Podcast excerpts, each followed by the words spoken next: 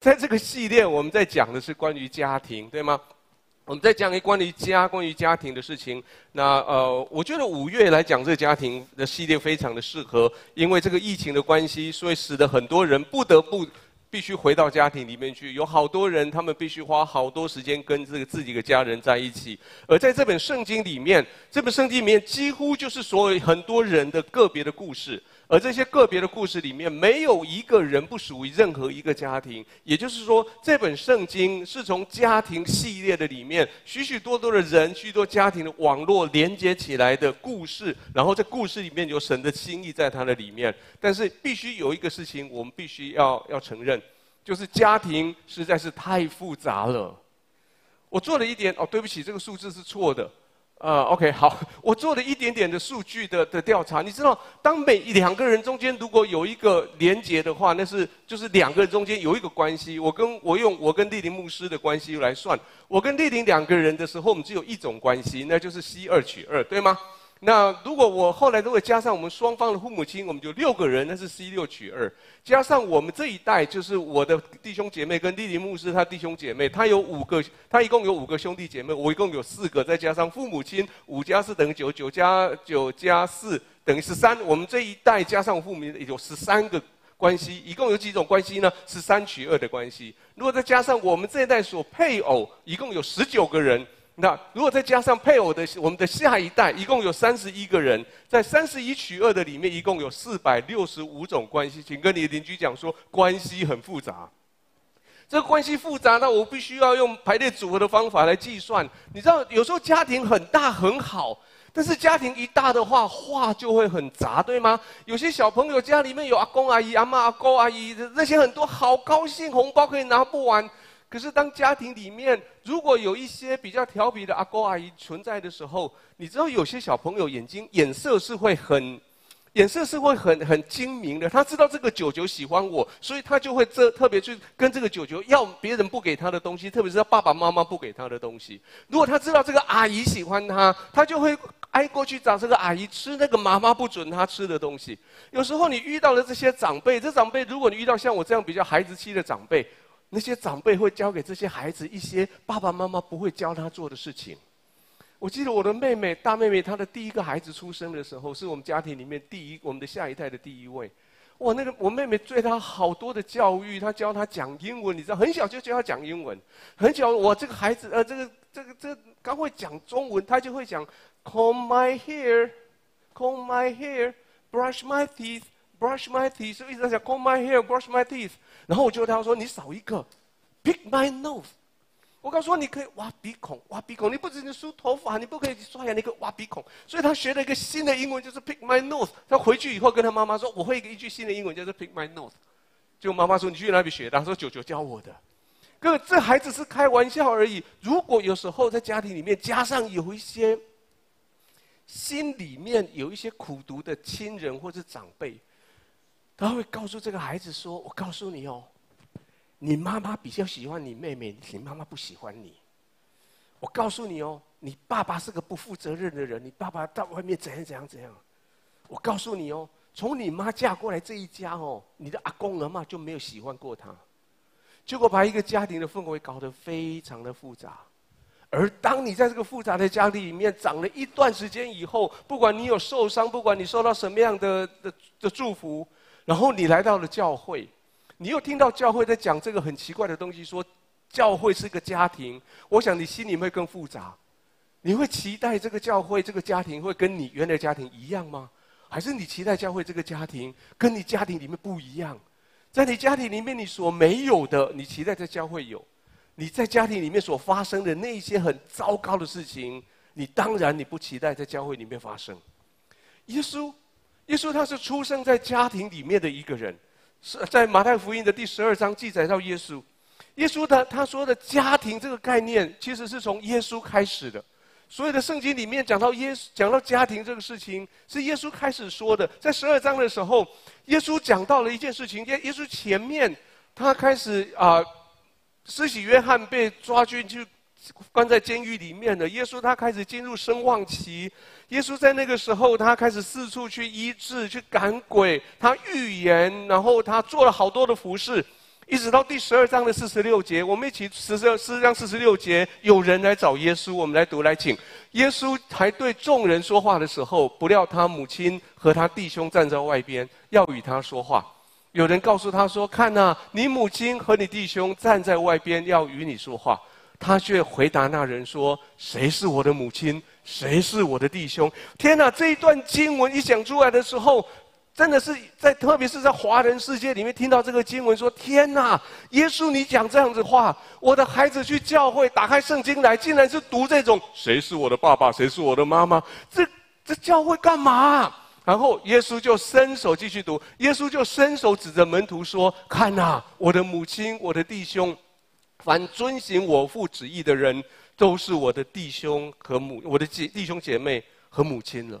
事实上，如果你仔细的读耶稣所说的话，耶稣并没有否认玛利亚还有他的弟弟们是他的弟兄，是他的弟弟，是他的母亲。耶稣只是把他的家庭扩大开来，他没有否认那些人是他的亲人。他是说，我的家庭超越这个肉身的家庭系列，我的家庭，他就指着旁边这一群人，跟他们说，你们如果遵行天父的旨意，你们就是我的家庭。各位，你不要弄错了，耶稣并不是说你不要原来的家庭，耶稣是说你原来的家庭不只是这样，你原来的家庭要被更扩大。耶稣说，凡是一起遵守天父旨意的人，你就把他当作你的家人来看待。你来到教会，你不会因为这样子而离开你原来的家庭。我再说一次，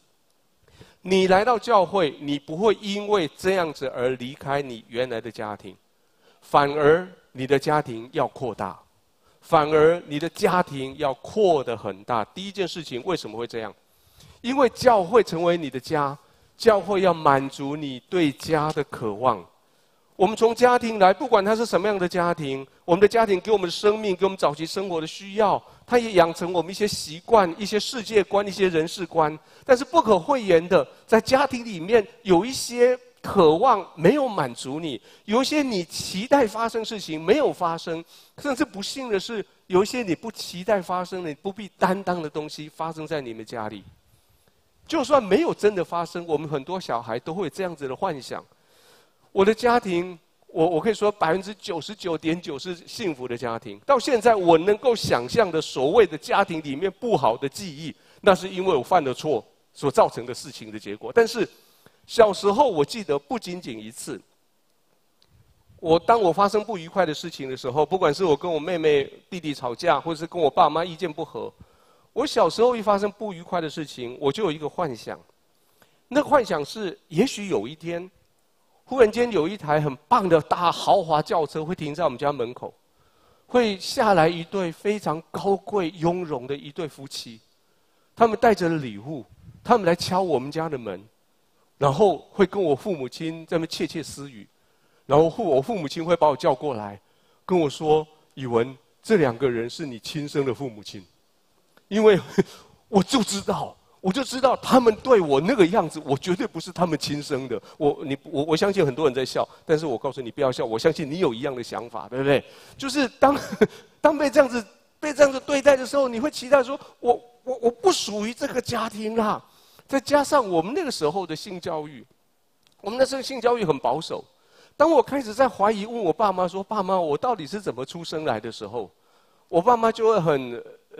顾左右言他，然后最后被我逼出一个答案来。我妈会告诉我说：“啊，你就垃圾桶捡回来的妹。”要不然他们会说：“就有一天我们把门打开，就有一个篮子，那你就在那里。”我们小时候常常讲另外一个版本，就是你就是石头缝里面蹦出来的。然后我就更相信了。各位爸爸妈妈，到了这个时代，不要再用这个东西来骗你的小孩了。其实没有很恐怖的事情，你的小孩都会觉得在家庭里面好多东西，我希望得到了，我没有得到。然后更不幸的是，有些小孩他们真的在家庭里面，他们真的是受伤的，他们在家庭的里面，他们真的是被虐待的，他们在家庭里面真的那些父母亲他们不应该对待他的方法，他们用在这个孩子的身上。教会要成为你的家，是要医治你这一切。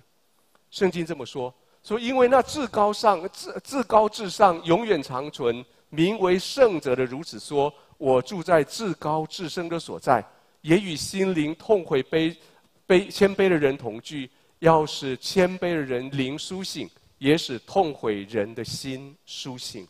圣经说，教会是一个认识神的地方。认识神，你就接到一个医治的核心。圣经这么说：说神他坐在至高的宝座上，可是神他也跟你坐在一起。坐在至高至圣的宝座上的神，他也跟心里痛悔的人坐在一起。而就是在教会里面，在两个地方，地跟天连接的地方，我们的灵得到苏醒，我们的心得到苏醒。神原来设计的家庭，也许不是你经历过的这个家庭，也许代表你的家庭的人，他们并没有照该有的方法来对待你，也许他们的心被某种东西遮盖住了，也许你在一个爱的家庭，可是他们表达的爱，你没有办法真的让他进到你心里面来。也许你的父母亲，当他们需要有人爱他们的时候，他们并没有被这样子的爱，以至于当他们需要去爱你的时候，他没有能力可以去爱你。我想我要暂时停一下，我请你，不管你在网路前，你在现场想一想，如果这是你，今天神说医治要临到，其实你所遇到的，你遇到的这一群人，你遇到的父母亲，你遇到的伤害你的人，他们不是故意伤害你的。有一句话说 Hurt people hurt people， 受伤的人会去伤害别人。或许你的生长过程里面有那么多的不舒服，有那么多的不愉快，是因为你的家人他们成长在一个不舒服不愉快的环境里面，以至于他们只能用造成人家不舒服不愉快的方法来对待你。今天让我暂时停在这里，我相信在我们在每一个地方，在那个地方，如果你是这样子的人，我恳求圣灵这个时候按手在你的身上，我恳求圣灵在这个时候来告诉你说，亲爱的孩子，我爱你。教会是一个可以庆贺你的生命的地方，神是一个可以庆贺你的成功的神。教会庆贺你的成功，教会接纳你的失败，教会的这一群人，他们也接受你失败以后的道歉。教会满足你对于家庭的渴望，教会补足你在家庭里面所没有得到的，而且不仅仅满足你，而且教会成为你的家，要更进一步的要装备你，要教导你。刚刚我们说 hurt people hurt people， 教会要在这个装备跟教导上面，要禁止人再受到伤害，禁止再有人成为受伤害的人去伤害别人。你不会因为受伤而成为去伤害别人的人，使你强壮起来，不再受伤，也使你有能力开始去协助那些受伤的人。各位，如果你的家庭是从受伤家庭长大的，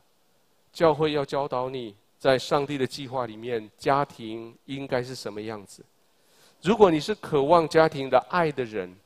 教会要教导你要怎么样给出爱。这段经文给我们一个很棒的一个提醒，我们一起读经。我儿，要听你父亲的训诲，不可离弃你母亲的法则，因为这要做你头上的华冠，你向上的金链。神这借着教会在你生命里面要带起两个改变。第一个教导，一个是训练。第一个改变是要在你的头上给你戴上华冠，华冠所代表的是你的身份。第二个是要在你的项上给你戴上金链，金链代表的是为了这个身份所受到的训练。我们不仅仅拥有身份，而且我们拥有跟这个身份相当的训练。医生有医生的身份，可是在他得到身份之前，他有训练。学生有学生的身份，同时他接受学生的训练；基督徒有基督徒的身份，同时他接受成为基督徒、成为神的儿女的身份的训练。然后他们各自去做他们该做的事情。在这段经文之前，第一章的在箴言的第一章的前面有一段更有名的经文。这段经文说：“认识耶和华是智慧的开端。”认识耶和华是智慧的开端，你就开始有了一个新的身份。你的身份是神的儿女，你就开始有被训练、有做事情的方法。这个是你的金项链，就戴在你的颈项上。你有这一本圣经，成为你工作的守则，你就可以开始知道，你做一个神的儿女，你在一个家庭里面，你该开始怎么样来服侍人。教会会教导很多，其中有一个很大的教导。教会教导人要孝顺父母。曾经上次有人问这个问题：教会所说的孝顺父母到底是怎么一回事？教会所说的孝顺父母，并不是你没头没脑的百依百顺。教会所说的孝顺父母，说的是你要尊荣你的父母亲。这里怎么叫尊荣你的父母亲？当你很小的时候，你的爸爸妈妈拉着你的时候，你对他的尊荣方法就是让他拉着你的手，然后他带去哪里你就跟着去哪里。等到你的身量、你的年纪大到一点，跟你爸爸妈妈可以同行的时候，你陪伴着爸爸妈妈，支持了他们走一样的道路。等到你的父母亲年纪更老一下来的时候，变成他们的倚靠的时候，你带着他们，你拉着他们，陪伴他们走前面继续往前走的路，一直到有一天，当你父母亲离开这个世上，你父母亲回到神那里去，你的父母亲成为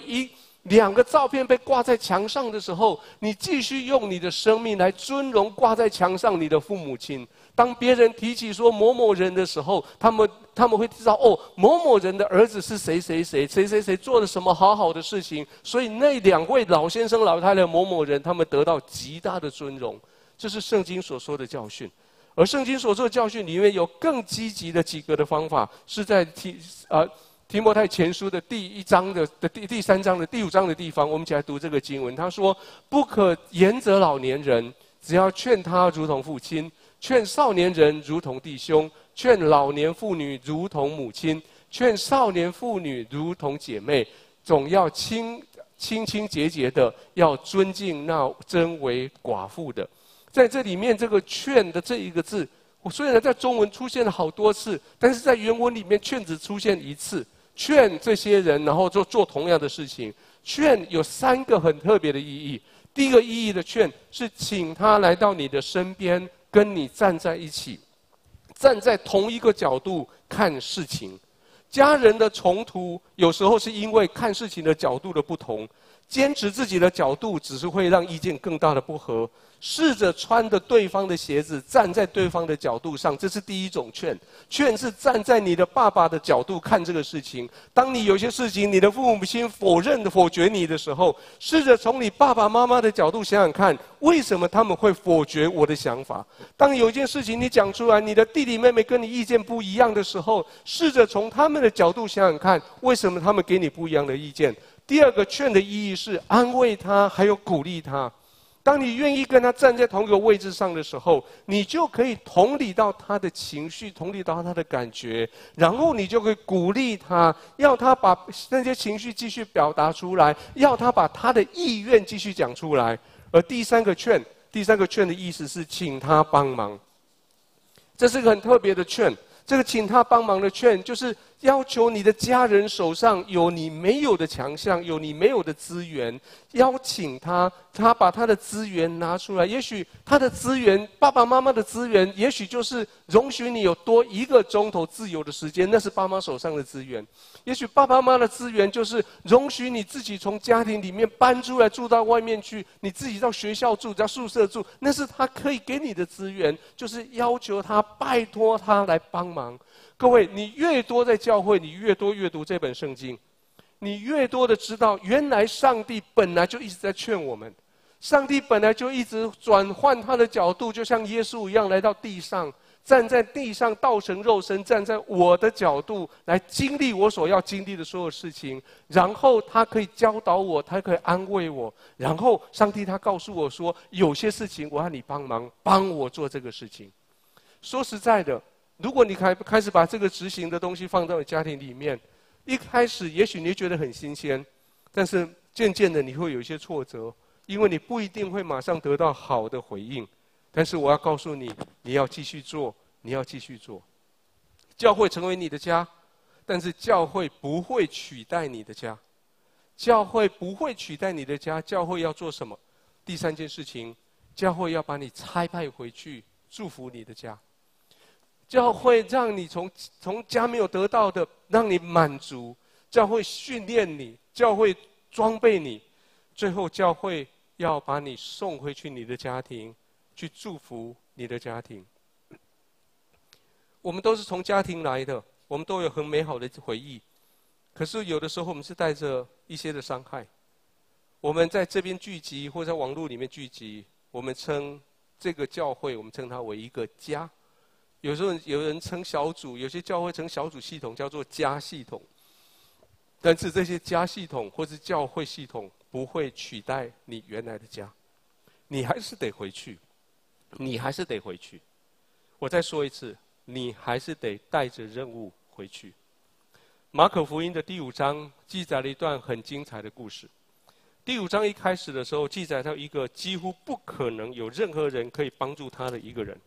这个人圣经说他是一个被鬼附的人。第5章的第1节提到说，他们来到格拉大海的那边，在格拉森人的地方，耶稣一下船，就一个被污鬼附着的人从坟茔里面出来，迎着他。那人常住在坟墓里，没有人能够捆住他，就是用铁链也不能，因为人屡次用脚镣和铁链捆锁他，铁链竟然被他挣断了，脚镣也被他弄碎了。他总没有人能够制服他，他常昼夜藏在坟茔里面，和山中喊叫，又用石头砍他自己。这个人其他的资讯我不知道，可是我确定一件事情，是这个人他的家庭拿他没办法，把他给放弃了。我确定的是，他的家绝对不会在山上，不会是在坟茔里面。我确定的是，这个人因为被鬼附，所以他必须离开家，他的家人放弃了他，把他丢到山里面去，把他丢到坟墓里面去，连家人都拿他没有办法。各位，你有这样子的经验吗？有些事情你觉得连家人连你都没有办法，你宁可你就躲起来，你宁可你离开你的家，你宁可不让他们知道你的现况，你宁可你躲到山洞里面去，就像一只受伤的野兽，在山洞里面自己舔自己的伤口。可就在时候，这个故事的发展，耶稣来到格拉森，耶稣遇到了他。故事长话短说，耶稣从他身上赶出了一群鬼，这群鬼附在2000只猪身上，那2000只猪投到海里湖里面就死了。然后这个人就整个就醒过来，等到这个人醒过来的时候，发现我怎么会在这里？然后其他的格拉森人进来，看到这个人，看到他整个人就精神就醒过来的时候，其他人知道鬼已经被赶走了。等到耶稣要离开那个地方的时候，这个人对耶稣提出了一个邀请。我们一起来读接下来这个经文来。耶稣上船的时候，从前被鬼附着的人恳求和耶稣同在，耶稣不许，却对他说：“你回家去，到你的亲属那里，将主为你所做的是何等大的事，是怎样怜悯你，都告诉他们。”故事继续说，那人就走了，在低加坡利传扬耶稣为他做了何等大的事，众人就都稀奇。这个人他醒过来以后，他要跟随耶稣，耶稣就等一下，耶稣说不，我要你回去。各位弟兄，各位姐妹，你来到教会，你的生命改变了。来到教会，生命改变以后，当你回想起那个曾经伤害你的地方、那个家庭的时候，今天耶稣告诉你说：“回去。”我不知道在网络上面，还有在现场，有多少人你已经逃离开你的家？多少人你已经逃离开你的家，躲在山洞里面，躲在你自己塑造的一个世界的里面？在那个地方，你用石头打你自己；在那个地方，你没有人能够控制得了你。后来你遇到耶稣，你整个清醒过来。可是你心里面还有很多的余裕，你不知道该不该回去。我相信神今天要借着我告诉你，你要回去，你的家人等着你把这个讯息送回去。也许你现在可以中断，不要再听我讲话，把手机关掉，用 LINE 打个电话回去。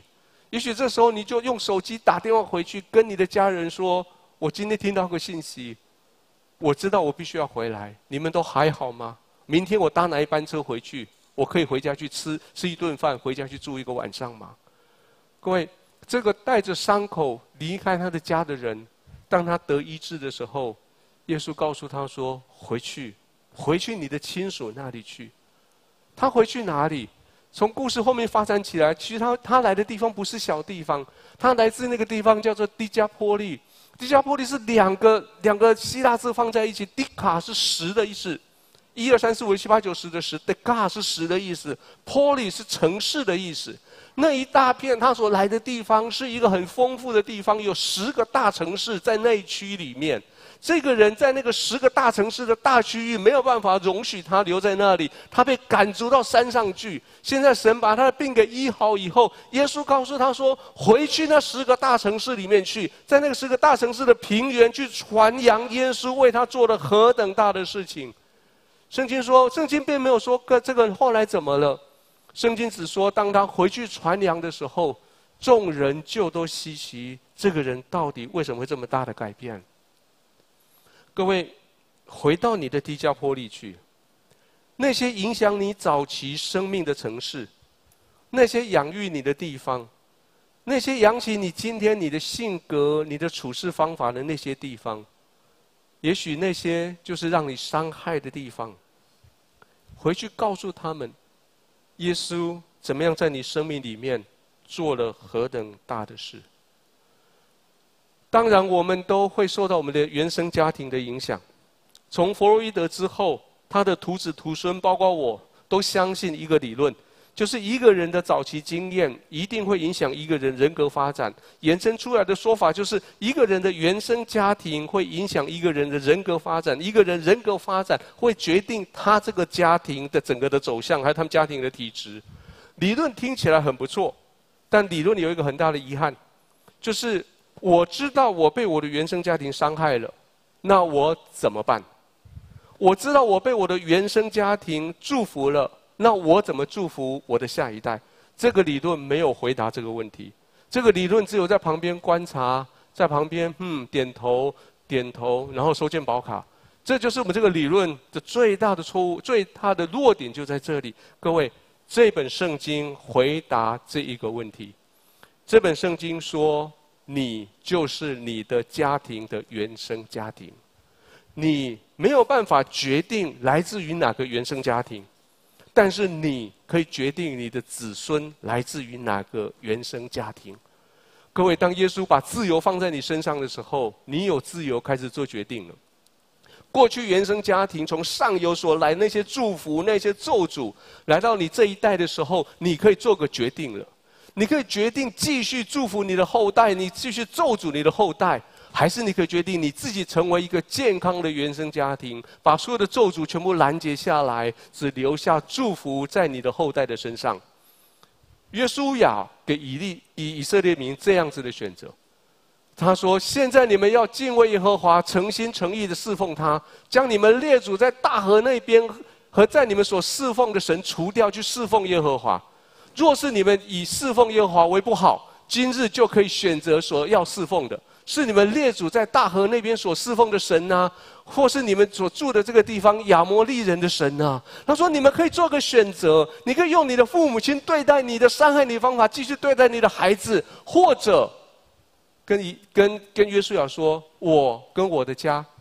我选择侍奉耶和华。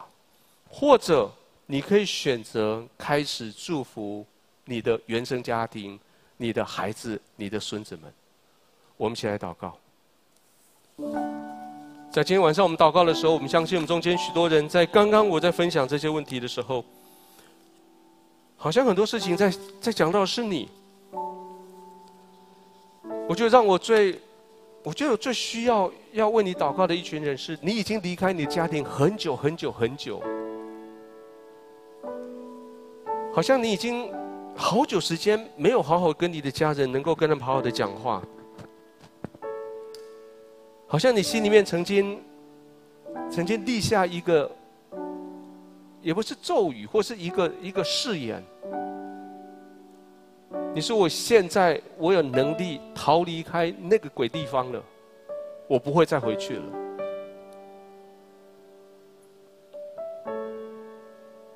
如果这是你，不管你在哪里，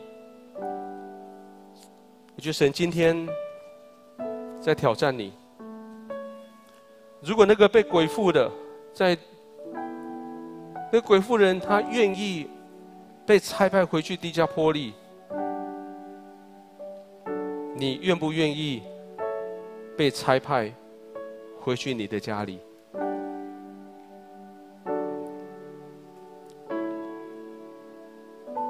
或许你还不至于像这个被鬼附人一样那么的糟糕，但是似乎你跟家人不是那么的亲密，你也很少让他们知道你在做什么，甚至他们不知道你已经来到教会，你已经信了耶稣。如果这是你，我要给你一个挑战，可不可以现在就写一条 LINE， 传个简讯，打个电话给你的父亲，给你的母亲，给你很久没有联络的家人，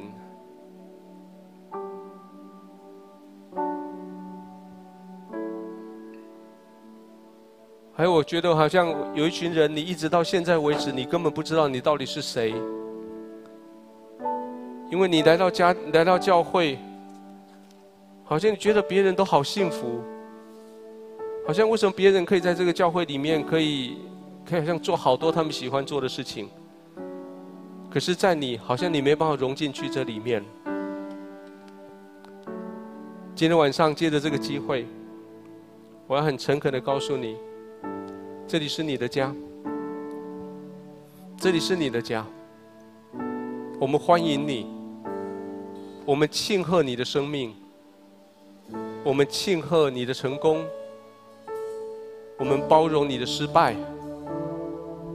我们接受你对于你的失败所做的努力。但今天我要做一个象征性的动作，我把一顶帽子一个华冠要戴在你的头上。当我把这顶帽子戴在你头上的时候，代表的是你被接纳，你有一个新的身份，称为神的儿女，神称呼你为他的儿女。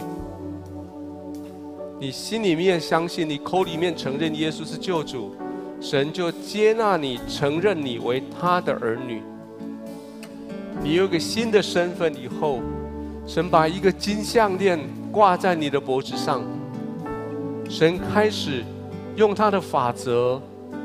用他的话语，要来教导你，要来训练你。过去的那些受伤，是那些没有经过训练、不知道自己身份的人给你的伤害。今天你的伤害要得医治，而且今天你要被训练起来，成为一个强壮的人，成为一个勇敢的人，成为一个有影响力的人。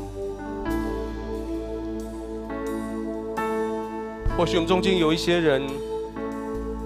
你从来没有被好好的对待过。当人家讲到家庭的时候，人家的爸爸妈妈怎样怎样的时候，你发现那个根本跟你很远，你的爸妈从来没有这样子对待过你。也许你父母亲不在你的旁边，但是我相信今天晚上神要借着我跟你说，你的父母亲他们其实他跟你说，孩子我对不起你，孩子我对不起你，因为我没有被当作一个孩子处理过，没有被当作一个孩子好好的对待过，以至于我不知道该怎么对待我的孩子。在你需要被帮助的时候，我没有帮助你，在你需要被爱的时候，我没有爱你；在你需要被原谅的时候，我没有原谅你；在你需要被包容的时候，我没有包容你。亲爱的孩子，你可以赦免你的爸爸，可以赦免你的妈妈吗？你可以饶恕他们的不足吗？你可以因为神饶恕你，而饶恕你的父亲、你的母亲、你的家庭里面伤害你的那些长辈吗？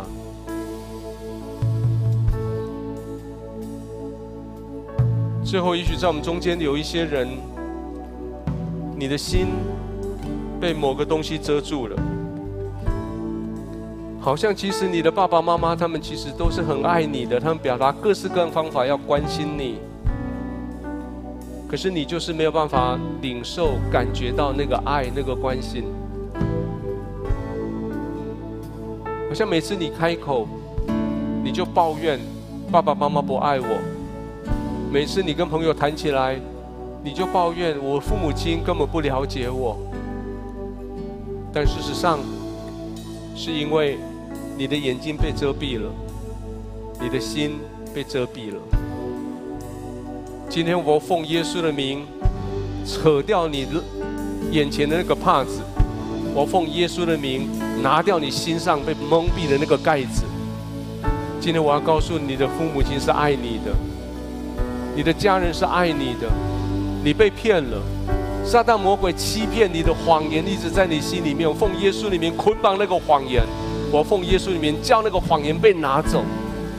今天你要看清楚，爸爸妈妈是如何的爱你，你的父母亲他们是如何的关注你，如何的为了你付上所有的代价要你好，而你被那个谎言所遮盖。我会邀请你在神的面前做一个求主赦免的祷告，然后我邀请你在今天结束之后马上打个电话，马上传个简讯给你的父母亲，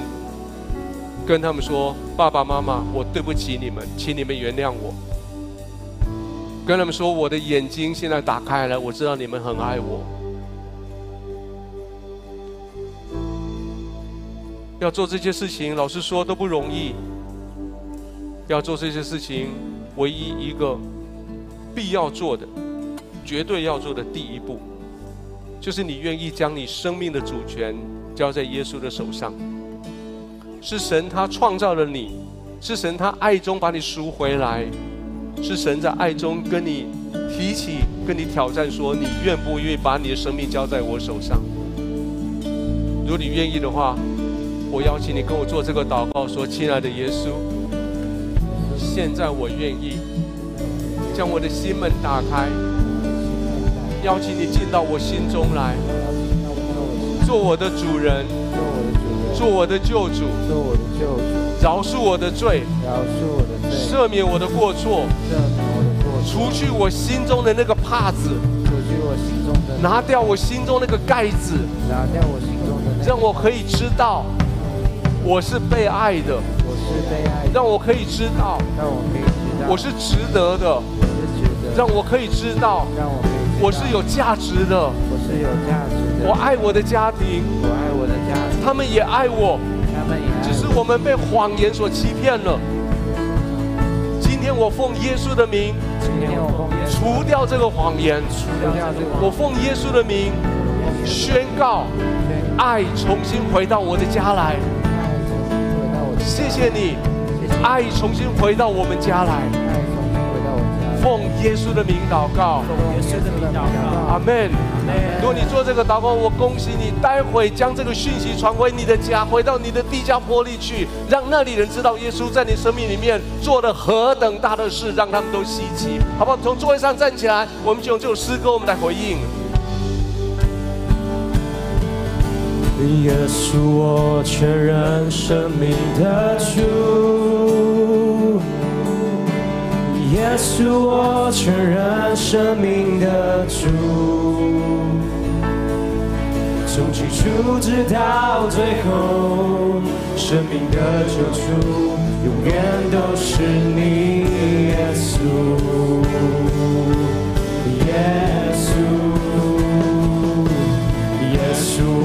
确认生命的主，耶稣，我确认生命的主，